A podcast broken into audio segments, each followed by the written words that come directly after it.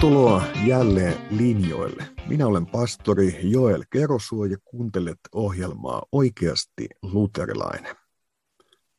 Ohjelmassa on ollut vähän teemana, että käsitellään liian isoja aiheita liian vähän aikaa. Ja samoissa tunnelmissa jatketaan tänäänkin.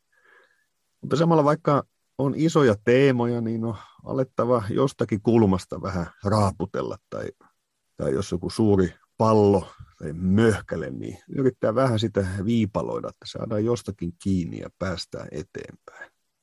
Tämmöisen elämän ohjeen olen ajatellut yksinkertaisesti kaikessa ohjelman puutteellisuudessakin, että on tehtävä se, mitä voi, ei sitä, mitä ei voi.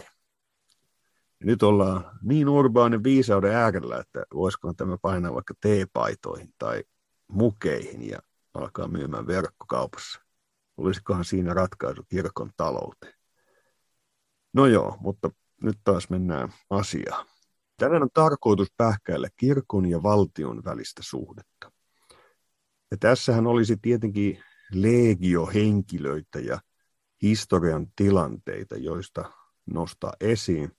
Siis lähtien vaikkapa raamatun tilanteesta Rooman valtakunnassa, jossa kristityt ovat usein vainojen keskellä ja, tai on lain suojatonta olla kristitty. Sitten tulee konstantinolainen käänne, keisari kääntyy kristityksi. Se helpottaa tietenkin montaa asiaa, mutta tuo kuitenkin uudenlaiset vaikeudet tullessaan. Ja ihan helppoa ei ole edelleenkään. No, tällä aikakaudella sitten on useita kirkkoisia, jotka asiaa veivaavat suhteessa maallisiin vallanpitäjiin, esimerkiksi Ambrosius. Mutta jatkuvasti kristillisen kirkon kysymys oli, että millaisen kunnioituksen ansaitsee esivalta, missä taas ei tule seurata. Ja miten ylipäänsä eletään elämää kristittynä täällä maailman keskellä. Ja se on tietysti meidän kysymyksemme myös tänä päivänä kristittyinä. Niin, Kristuksen kirkko ja maallisten johtajien välinen suhde on tuskin koskaan ollut täysin ongelmaton. Vaikka ongelmia ja vastakkainasetteluja ei tule hakea, niin olisi kuitenkin täydellinen ongelmattomuus suorastaan huolestuttava merkki. Ja ongelmat on kuitenkin eri aikoina olleet kovin erilaisia. Ja nyt näistä teemoista on kanssani keskustelemassa tänään pastori Otto Granlund. Tervetuloa. Kiitos. Oli tuon viimeisimmän lauseen sinun esseestäsi, jossa pähkäilet kirkon ja maallisten, maallisen vallan suhdetta ja kun ymmärretään oikein, tämä teema on sinua jo pidempään kiehtonut. Kyllä, pitää paikkansa. Mua on aina kiinnostanut politiikka, voisi sanoa, ja, ja tietysti sitä sitten katsoa myös näin, näin niin kuin uskon näkökulmasta. Hmm. Eli nyt jos me koitetaan yhdessä löytää taas vähän niitä, sanoa, käden sijoja tähän, tähän teemaan, kirkko ja valtio ja mitä kysymyksiä siitä nousee esiin. Ehkä olisiko nyt alkuun ihan se yleinen havainto, että kristillinen kirkko toimii ja on toiminut monenlaisten hallitusvaltojen alaisuudessa. Mutta ehkä kysymys, että mikä on se perusajatus tai ymmärrys suhteessa esivaltaa? Miten kristittyjä kehotetaan esivaltaan suhtautumaan? Niin raamatussahan ei sen koomin määritellä, että minkälaisen esivallan pitäisi olla. Mutta sen sijaan niin meillä on hyvin selvä sana vaikkapa roomalaiskirjeen 13. luvussa.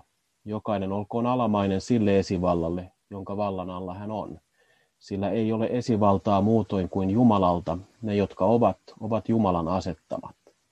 Sen tähden, joka asettuu esivaltaa vastaan, se nousee Jumalan säätämystä vastaan, mutta jotka nousevat vastaan, tuottavat itsellensä tuomion.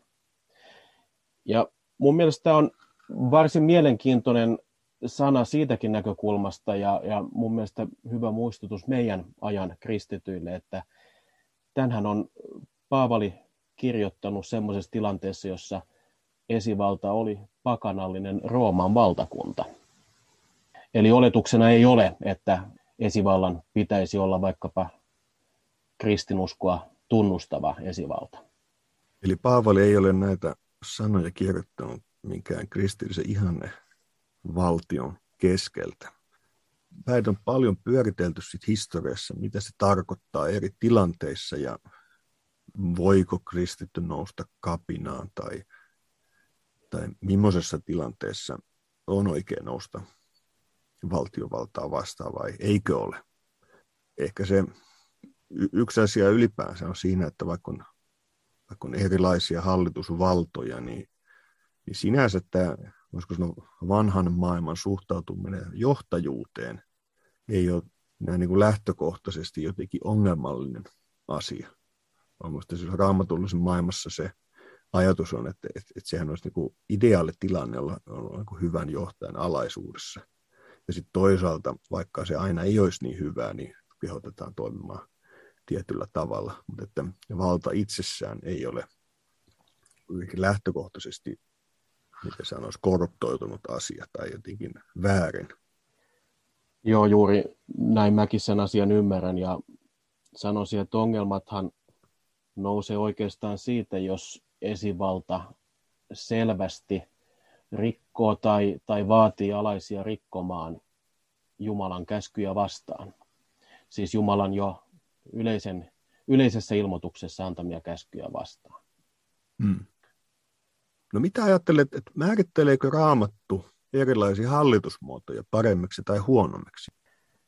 Mä sanoisin, että ei varsinaisesti. Siis, siis totta kai vanhassa testamentissa on esimerkkejä.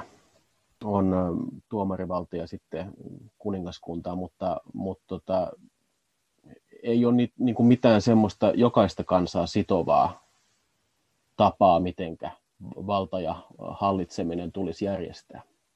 Ja, ja tässä sitten tähän kysymystä, että on, on hyvä nähdä, että on luettu ja luetaan hyvin erilaisten hallitusvaltojen keskeltä. Siis tätä Paavalin lausetta ja tätä opetellaan suhtautumista yhteiskuntaan, niin hyvin, hyvin erilaisissa tilanteissa olevat kristityt. Ja nyt tietysti kun me tullaan meidän vinkkeliin ja meidän maailmaan, missä on, on tämmöinen kuin länsimainen demokratia ja on laaja äänioikeus ja hyvin paljon vaikuttamisen mahdollisuuksia, ainakin näin niin periaatteessa. Mutta sama voi miettiä, että onko jotkut asiat vaikeampia tai helpompia meille, kun me katsomme sitä meidän länsimaisen demokratian ja meidän yhteiskuntajärjestyksen silmillä. Niin, siis se on, se on helposti, tai sanotaanko helpommin hahmotettavissa, että mikä se esivalta on, jolle olla kuuliainen, jos on niin kuin selvästi vaikkapa kuningaskunta tai, tai joku vastaavanlainen, missä, missä niin kuin selkeästi kuningas, monarkki, ruhtinas, mitä termiä nyt haluaa käyttää, on se, jolla valta on siinä maassa. Mutta si, siinä on totta kai omat heikkoutensa ja siitä on maailman historia täynnä esimerkkejä. Mutta demokratiassa mä sanoisin, että yksi ongelma kristityn kannalta on se, että, että se, se esivalta tulee hyvin lähelle. Että oikeastaan kun olet demokraattisessa valtiossa, sulla on äänestysoikeus, niin sinä käytät sitä esivaltaa äänestyskopissa vaikkapa. Ja se asettaa jokaisen kristityn aika erilaiseen tilanteeseen verrattuna edellisiin sukupolviin on mahdollisuus vaikuttaa esivaltaan. Se on kyllä erilainen vinkkeli sitten muinaisten kuningaskuntien keskeltä. Varmaan se tuo, tuo erityyppisen asetelman siihen. Joo, siis se on, se on totta kai, me, me tiedetään, että se on Jumalan sanan perusteella aivan, aivan selvä asia, että Jumala on kaikki valtias, minkä hän määrää, niin, niin, niin se myös sitten on. Ja tavallaan monarkia opettaa tavallaan samaa, että meillä on johtajia, joiden käskyjä meidän tulee noudattaa yksinkertaisesti. Mutta demokratiassa on, vaikka on totta kai hyvä, että ihmiset voi omiin asioihinsa vaikuttaa, mutta mut, se saattaa myös opettaa ihmisiä siihen, että jos on johtajia, joista en pidä, niin heidät voi vaihtaa. Ja sitten voi kysyä, että miten tämä mahdollisesti vaikuttaa meidän Jumalakuvaan. Onko Jumalakin semmoinen, jonka me voidaan vaihtaa, jos me niin parhaaksi katsotaan? No nyt tulee esiin ajatus siitä, että lähtökohtaisesti kristillinen oppi ei tue jotakin tiettyä valtiomuotoa, tai se ei ole ratkaiseva kysymys kirkon kannalta. Mutta sama voisit kysyä, että, että onko kuitenkin joku hallitusmuoto lähtökohtaisesti ongelmallinen kirkon näkökulmasta? Yksi semmoinen ongelmallinen asia olisi tietysti se, jos, jos pidetään yhdessä kirkollinen ja valtiollinen valta. Siis jos regimentit sekoitetaan toisiinsa. Tästä päästään tietysti regimenttikeskusteluun. Ja, ja e- ehkä siitä on hyvä avata vähän kuulijoille, että siis Suomen sana regimenttihän on peräisin latinasta regimen, ja tarkoittaa eri yhteyksissään vallankäytön alaa. Että mikä on se alue, jolla on oikeus käyttää valtaa ja toteuttaa sitä. Ja tietysti tässä erotetaan sitten juuri tämä yhteiskunnallinen valtion piirin ala, missä on tietyillä henkilöillä tai tahoilla on oikeus käyttää valtaa ja, ja sitten kirkollinen puoli, kirkon regimentti ja ketkä ja voi siellä miten toimia. Ja tämähän on sikäli, että kun me tullaan historiaan, että mitä kaikkea siellä vuosien saatossa on tapahtunut, niin monta kertaa törmättäisiin siihen ongelmaan, että tässä on ollut isoja vaikeuksia eri tavoin. Joku niin, että, että siis vallanpitäjällä on omat intressinsä kirkon suhteen ja on, on kiusaus vaikuttaa teologiaan. Sitten toisaalta kirkon piirissä on voitu ajatella, että saadaan joku teologinen ongelma ratkaistua sillä, että mennään tiiviisti vallanpitäjän kainaloon ja vähän voidaan sitten ottaa vähän tämmöisenä kirkollisen dopingina vallanpitäjän miekan avulla ratkaista ongelmia. Ja sitten on erilaisia tietysti tämmöisiä niin valtiokirkkojärjestelmillä historian saatossa.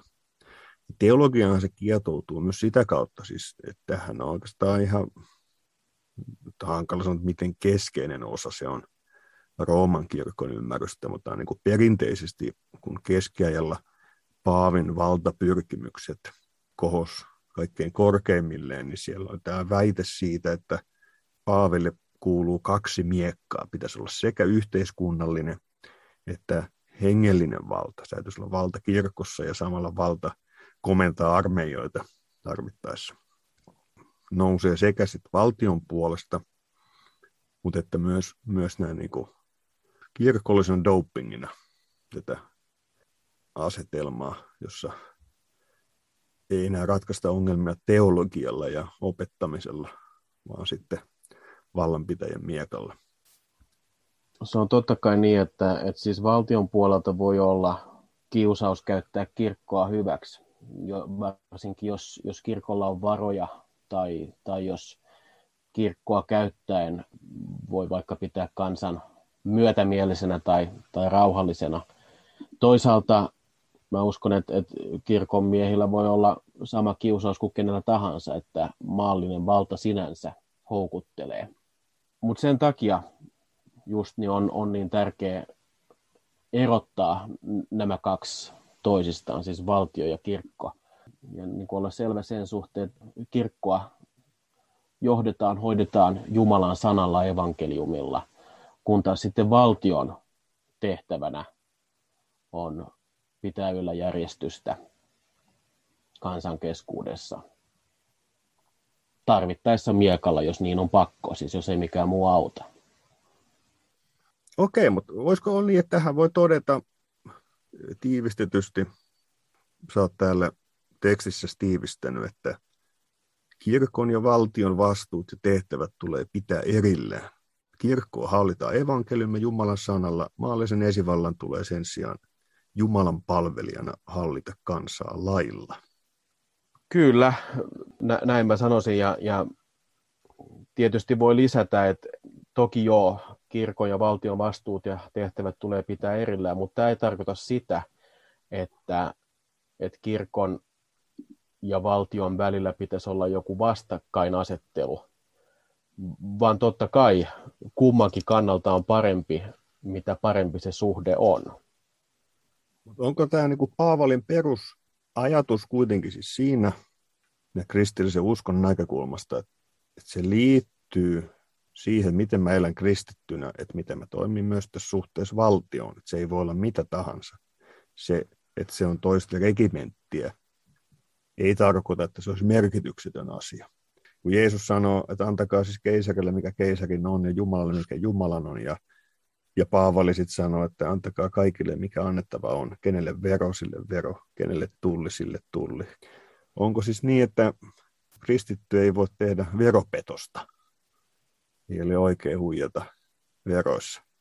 Kyllä joo, siis voisi sanoa, vois sanoa niinkin, että siis esivalta, esivallan oikeutushan lähtee, lähtee myös niin kuin neljännestä käskystä. Meidän tulee kunnioittaa vanhempiamme ja kaikkea esivaltaa. Et kyse on Jumalan hyvästä lahjasta, mikä me ollaan saatu siinä, että meillä on vanhemmat, mutta myös siinä, että me ollaan saatu esivalta, joka pitää niin kuin laajemman porukan koossa.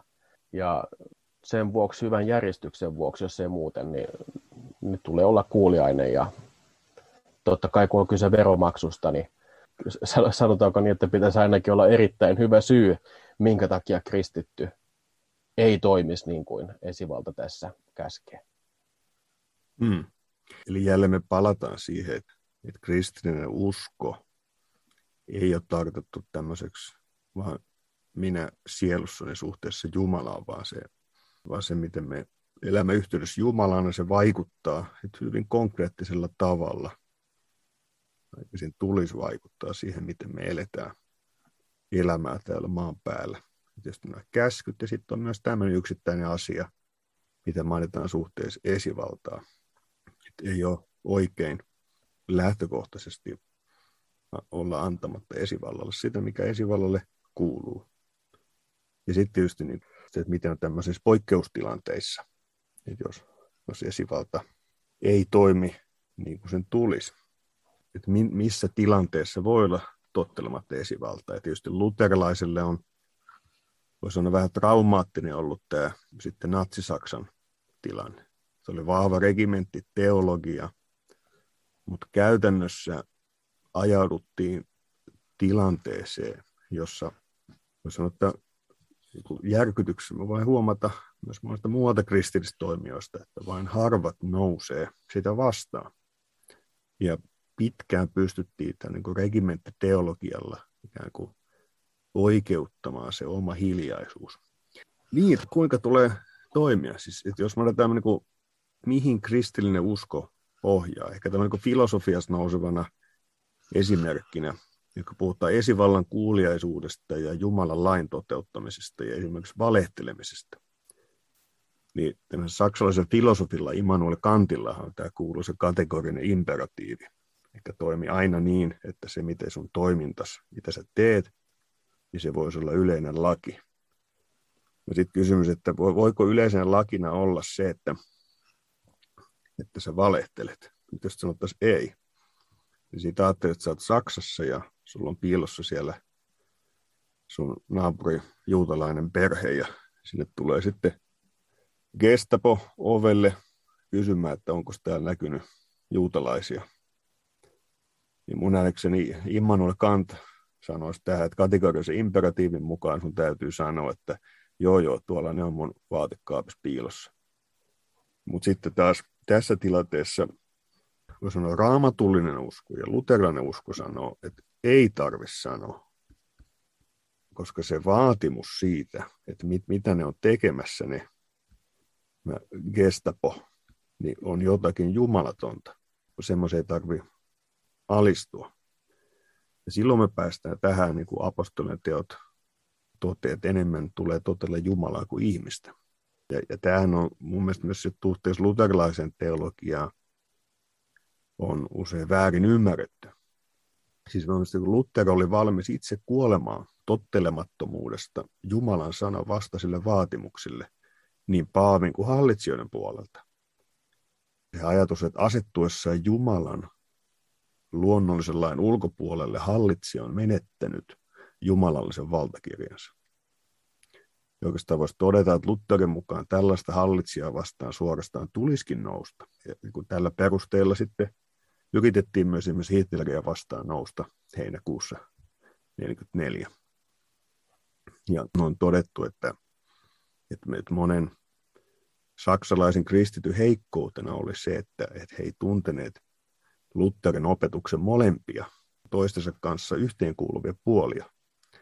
Ja toisaalta on kuuliaisuus lailliselle esivallalle ja myös tottelemattomuus jopa kuoleman uhalla esivallalle, joka käskee ryhtymään vääryyksiin. Niin mä sanoisin, että siis samaan aikaan kun on, on totta, että valtio ei ole eikä, eikä sen tule olla niin kirkonalainen, niin se ei kuitenkaan tarkoita sitä, etteikö myös esivalta olisi Jumalan pyhien käskyjen alainen.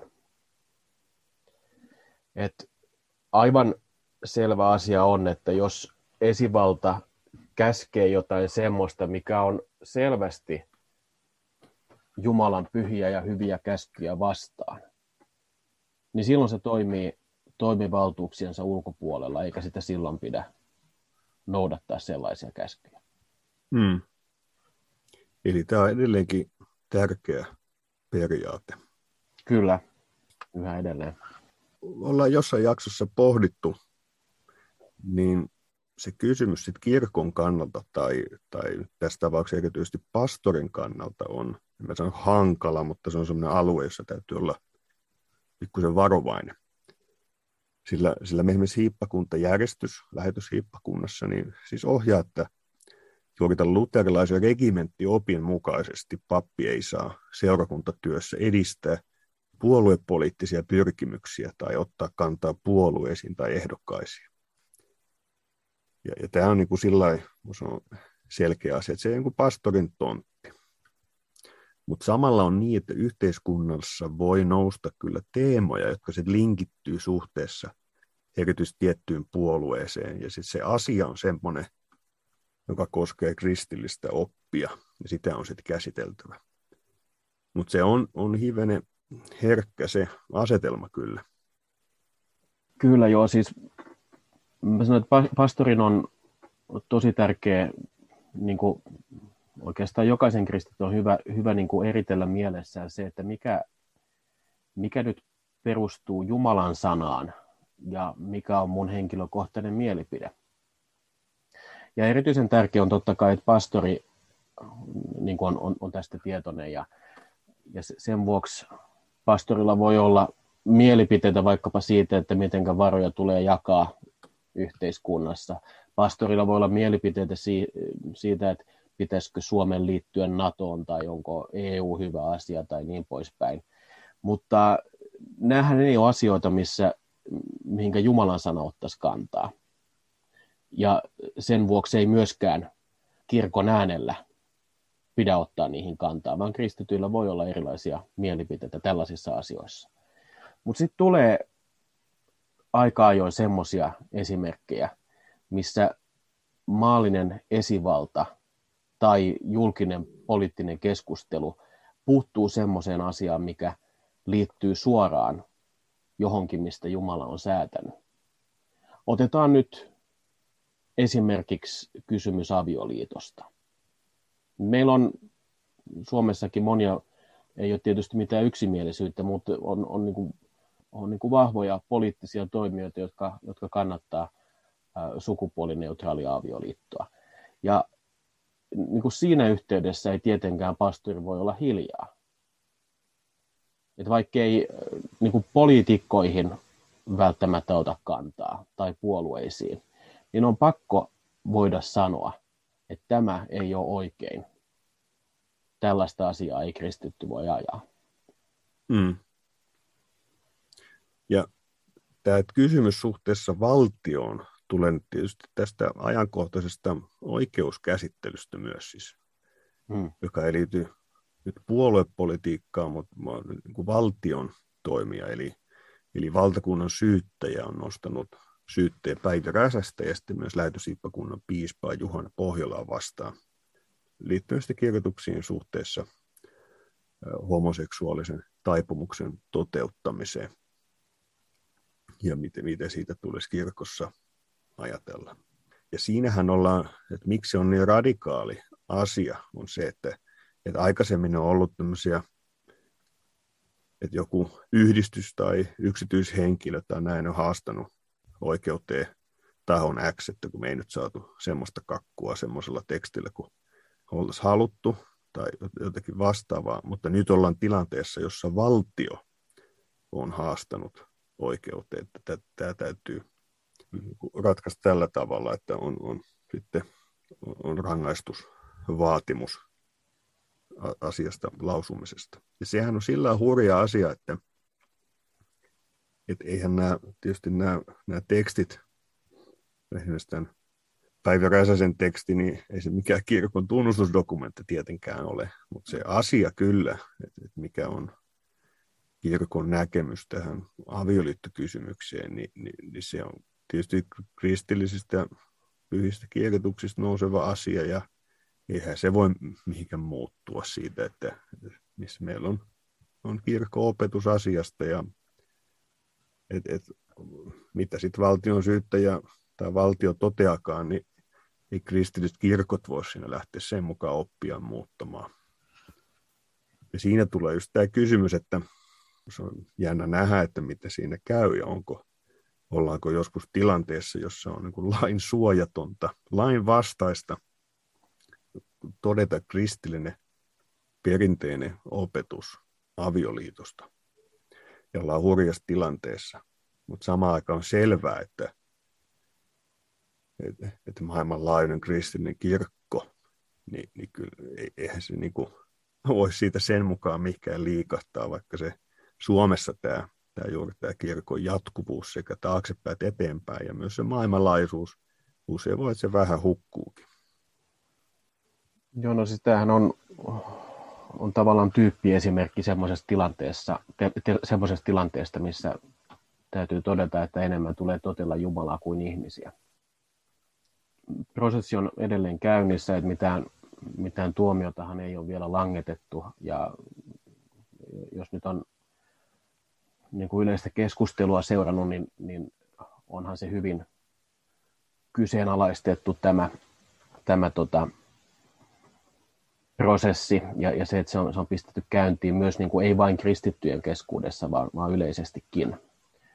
Ihmiset miettii, että mihin, mi, mihin tämä valtio on menossa, jos, jos, jos tämmöisen prosessin voi pistää käyntiin.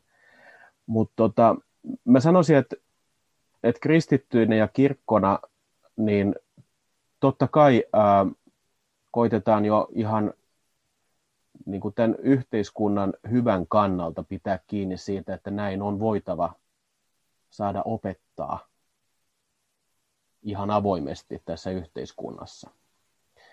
Mutta sitten pitää olla tarkkana, että, että se, se ei tavallaan niin kuin se ei ole meidän käsissä, että mitenkä nyt sitten tässä asiassa tuomitaan niin kuin oikeusjärjestelmän suunnalta. Ja tuli tässä sitten vapauttava tai langettava tuomio, niin kirkon ja meidän kristittyjen tulee pitäytyä tähän, että enemmän tulee totella Jumalaa kuin ihmisiä.